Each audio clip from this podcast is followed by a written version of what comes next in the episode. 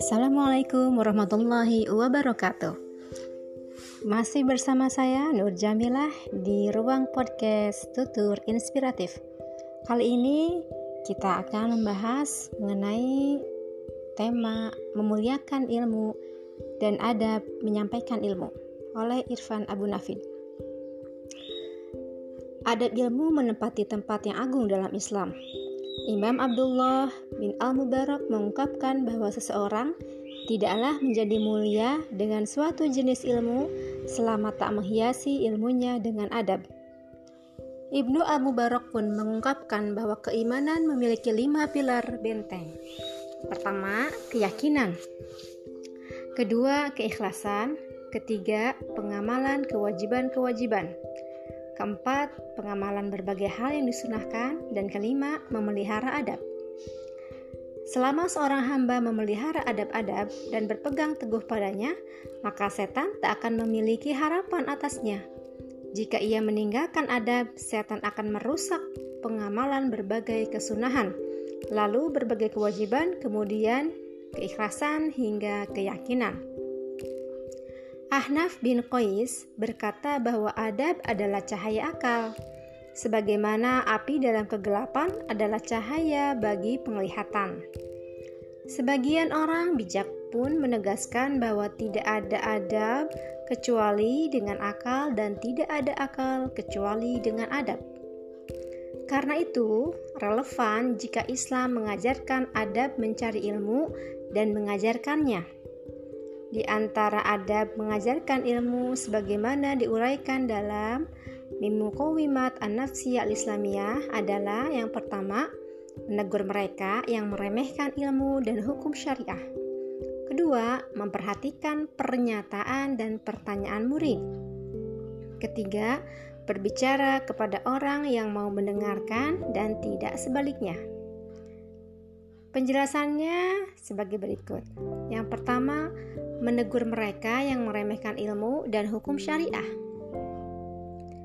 Di antara adab untuk menjaga kemuliaan dan keberkahan dan ilmu adalah menegur orang bodoh yang menyalahi dan meremehkan hukum syariah, termasuk orang bodoh yang mencari-cari alasan kepada seorang ahli ilmu yang mempunyai pendapat berbeda dengan pendapat gurunya. Salah satu dalilnya adalah hadis dari Abdullah bin Al-Mughaffal yang berkata, Nabi Shallallahu alaihi wasallam telah melarang al-khazaf. Hadis riwayat Al-Bukhari, Muslim, Ahmad, dan Al-Hakim. Dalam riwayat ini pun digambarkan ada seseorang yang melempar-lempar batu kecil di dekat Abdullah al-Mughaffal. Kemudian ia berkata, Aku sedang menceritakan kepadamu tentang Rasulullah Shallallahu Alaihi Wasallam, sedangkan kamu malah melempar-lempar sesuatu. Demi Allah, aku tidak akan berbicara lagi dengan kamu selamanya. Secara mantuk, jelas digambarkan adanya larangan Rasulullah Shallallahu Alaihi Wasallam atas al-khazaf yang berkonotasi melempar-lempar batu kecil atau biji-bijian dalam suatu majelis di tengah kajian. Pengertian ini disebut Imam Ibnu Battal dalam Syarah Al-Bukhari sebagai pendapat ahli bahasa. Ditegaskan oleh Al-Hafidh Ibnu Al-Jauzi dalam Kasyaf Al-Mushkil. Hal itu sebagai pendapat yang paling umum dipahami itu dilakukan dengan jari jemari. Sikap tersebut dalam perspektif mantik mengandung dilala ghair lafziyah atau petunjuk tersirat dari sikap menyepelekan ilmu. Sibuk dengan perkara yang melalaikan dengan kesia-siaan. Pada masa kini, perbuatan ini bisa diserupakan dengan perbuatan jari jemari memainkan gadget ketika menuntut ilmu Padahal tidak ada kebutuhan mendesak untuk itu. Yang kedua, berbicara kepada orang yang mau mendengarkan dan tidak sebaliknya. Ada lainnya yang berfungsi menjadi yang mau mendengarkan ilmu. Tidak berbicara dengan orang yang tidak mau diam. Maknanya, seseorang yang tak mau diam ketika diajak bicara artinya tak mau mendengarkan. Adab ini pun berlaku baik dalam konteks bahasa lisan maupun bahasa tulisan, semisal diskusi di media sosial. Sebagaimana kaidah yang diutarakan oleh Syekh Nawawi Al-Bantani. Tulisan merupakan salah satu lisan bagi manusia karena tulisan menunjukkan ungkapan lisan. Hal itu sebagaimana adab yang diajarkan Rasulullah Shallallahu Alaihi Wasallam ketika berbicara di hadapan manusia. Jarir bin Abdullah radhiyallahu anhu menuturkan bahwa Rasulullah Shallallahu alaihi wasallam pernah berkata kepada dia pada saat haji wada, "Perintahkanlah orang-orang untuk diam." Hadis riwayat Al-Bukhari dan Muslim. Tujuannya agar mereka menyimak apa yang diutarakan Rasulullah Shallallahu Alaihi Wasallam. Ini sebagaimana nasihat Abu Amr bin Al-A'la yang dinukil oleh Al-Khatib Al-Baghdadi. Tidak termasuk adab yang baik jika engkau menjawab orang yang tidak bertanya kepadamu. Bertanya kepada orang yang tidak mau menjawab pertanyaanmu, atau berbicara kepada orang yang tidak mau diam mendengarkanmu. Pasalnya, menyimak perkataan merupakan kar mendasar golongan ulul albab. Ini sebagaimana firman-Nya, A'udzu billahi minasyaitonir rajim. Alladzina yastami'una al-qawla fayattabi'una ahsanah. Ulaika alladzina hadahumullahu wa ulaika hum ulul albab. Orang-orang yang mendengarkan perkataan lalu mengikuti apa yang paling baik di antaranya. Mereka itulah yang telah Allah beri petunjuk dan yang mempunyai akal. Az-Zumar ayat 18.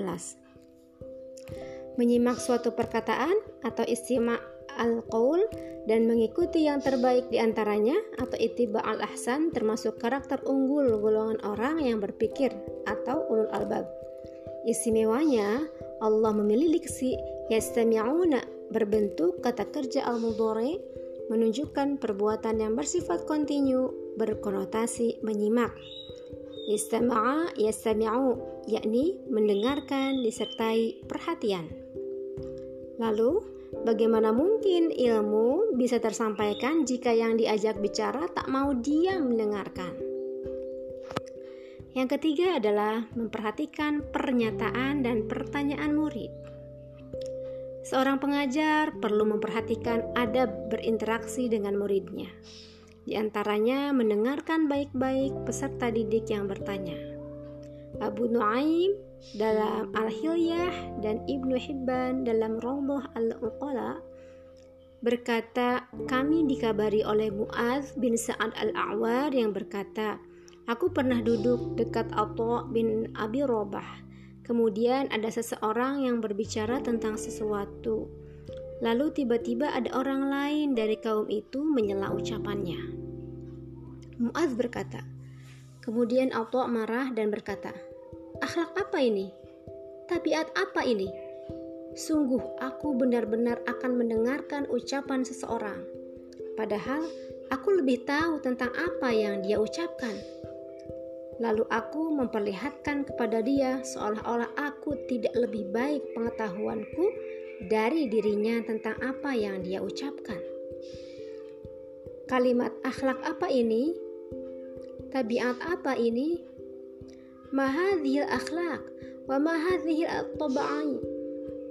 Dalam perspektif ilmu balaghah merupakan pengingkaran bernada pertanyaan atau istifham inkari. Ini menjadi petunjuk tersurat atau dilalah lafziyah berupa celaan atasnya. Diikuti dengan pengakuan yang menggambarkan karakter seseorang yang tawadu terhadap ilmu dari siapa pun datangnya ilmu tersebut. Nah, tiga poin di atas merupakan sedikit dari bukti keagungan ajaran Islam yang menempatkan ilmu dan ahlinya serta pencarinya pada tempat yang mulia. Beruntunglah mereka yang meniti jalan ilmu dan menunjuki manusia pada jalannya. Wabillahi taufik wal hidayah. Wassalamualaikum warahmatullahi wabarakatuh.